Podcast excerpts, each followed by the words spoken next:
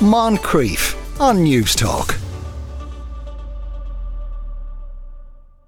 Every year, Oxfam produces a report which looks at the super wealthy, the point being to track economic inequality around the globe. Unsurprisingly, the poor are still poor, while the wealthy are still raking it in, to the extent that Oxfam reckons that within the next decade, we will have our first trillionaire.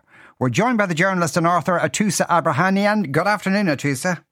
Good afternoon, Sean. Uh, so, the, the, is that a credible claim to you that we would have a trillionaire within the next 10 years? Well, listen, I'm not an economist, but it certainly seems like we're heading in that direction. Um, Oxfam has been putting out these reports for a while. Do they have an agenda? Sure, they want to raise awareness of inequality. But if you look at just how much money the billionaire class currently owns, it's not out of bounds to imagine that soon there will be a trillionaire in our midst. Yeah. How many zeros is a trillion? Uh, how many do you think it is? I, I have no idea. Uh, it's it is 12 zeros. 12 zeros, by the way, does not fit on the iPhone screen. So that's how big we're talking. It's okay. a thousand billion. Oh my God, you'd need a new trillionaire iPhone uh, to even count how much money you have. That's extraordinary. Yeah. Uh, uh, really. And the, the, the, and does that do these things have a real world effect uh, in, in you know in the sense okay somebody will be super super wealthy and look down on the billionaires does that affect the rest of us in any meaningful way? It does. It really does. Uh, I mean, in theory, a trillionaire could, you know, put all that money in, in many, many mattresses and sit on it and do nothing. But the way that money works is, um, well, money doesn't sleep. Very wealthy people will invest their money, will put it in places to make more money. And once you're at the, I mean, even at the billionaire level, but certainly at the trillionaire level, you can't buy that much stuff. I mean, how many houses can you buy? Uh, if you buy if you buy real estate, for instance, which is a you know popular way of investing money, you're going to be a landlord for lots of people. That's going to affect them. You know, how will that modify house prices? Uh, if you put it in the stock market, you're going to have a lot of control over companies. Um, if you donate to political campaigns, that's going to skew the balance of power. So this affects each and every one of us. Mm. Now, now, and these ways of looking at wealth, I suppose they're they're really only relatively recent.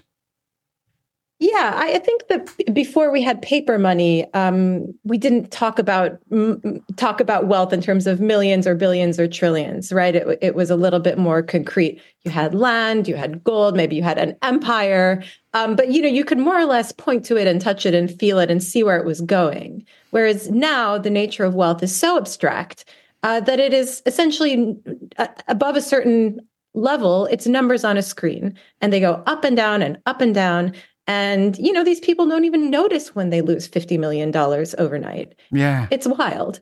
Somebody's texting in to say if you had a million, you could spend 10,000 a day for 100 days. If you had a billion, uh, you could spend 10,000 a day for 274 years. A trillion would let you spend 10,000 a day for 274,000 years.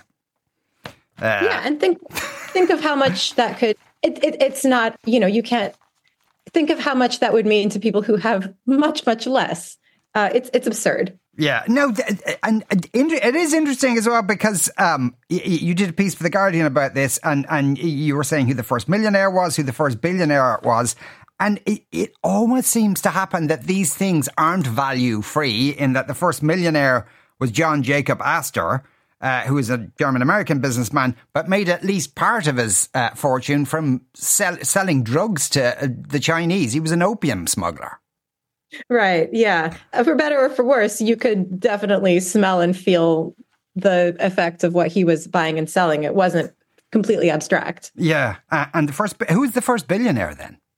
So the first um, a billionaire that we know of that we really have documented is uh, John D. Rockefeller. And he made his money by building and investing oil refineries. Again, right? Not, not, we're still living in his world. We're still feeling the effects of um, fossil fuels.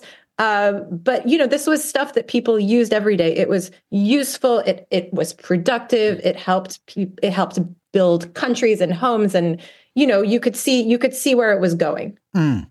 Could you say though that someone uh, uh, reaches a certain uh, um, level of wealth They're not, uh, you know, and they can't use the "I worked hard for my money" argument.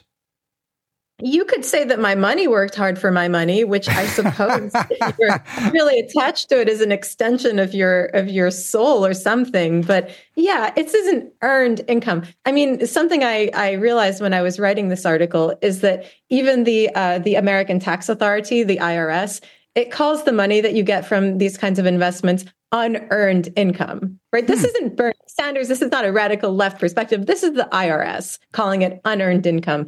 And I think we forget that. Uh, billionaires, millionaires, rich people love to say how hard they've worked and how much of themselves they've put into their fortunes, but but this is not money that they made through their labor per se. And in the US, using that as an example, how much tax would they tend to pay on this earn, unearned income? Well, if you're Donald Trump, barely any. well, I, I, you know, we, we, we could spend the rest of our time uh, uh, talking about Donald Trump, but the, the, like other people who would be as wealthy as him, probably actually wealthier than him because the money's actually real. Uh, that, that uh, do, do, they tend to pay tax? So capital, everyone's uh, situation is different, but the tax rate for capital gains tends to be lower than for uh, wages. Uh, yes. So less than less than me. yes, but they can like they can borrow, and they you know there's there's, there's all manner of uh, of um, um, tactics available to them to offset them yeah. to pay any tax at all that perhaps you and I wouldn't have. Yeah, there's a whole industry of um, accountants um, and accounting firms catering to wealthy people who want to lower their tax bill um, as much as possible and do it legally. Mm. And that's the other aspect of this. The law tends to be on the side of the rich people, um, in part because they do fund political campaigns and they do have a lot of influence uh, on on electoral politics. Yeah. How actually? How many? Uh, is there any kind of figure? How many of them are Donald Trumpy in the sense that they want actual political office? Uh, yeah, there was a study um, out of Northwestern University that showed that 11% of the world's billionaires have held or sought political office. Um, that's more than one in 10. And in autocracies, uh, the rate of billionaire participation is almost one third. Wow, and, that is interesting. You, you, know, most of the billionaires in the world are not uh, in autocracies, and so that's you know, if you if you look at how many um, how many of the billionaires in autocracies are running for office, it's it's it's quite a lot. Yeah. Now, the, the reason why Oxfam uh, um, produces this report every year is is to show the differences between uh, rich and poor. And uh, it, it, seems every year those gaps are getting wider and wider. Historically, ha- has there been anything that's had, you know, uh, any sort of an effect of evening it up even a little bit? Yeah, nothing that we'd really seek out. Um, um, huge wars, uh, plagues, and general immiseration. So the upshot is that when loads and loads of people die, their wealth tends to be uh, redistributed uh, somewhat faster than if we were tinkering on the fringes of, of you know tax laws. Yeah. Okay.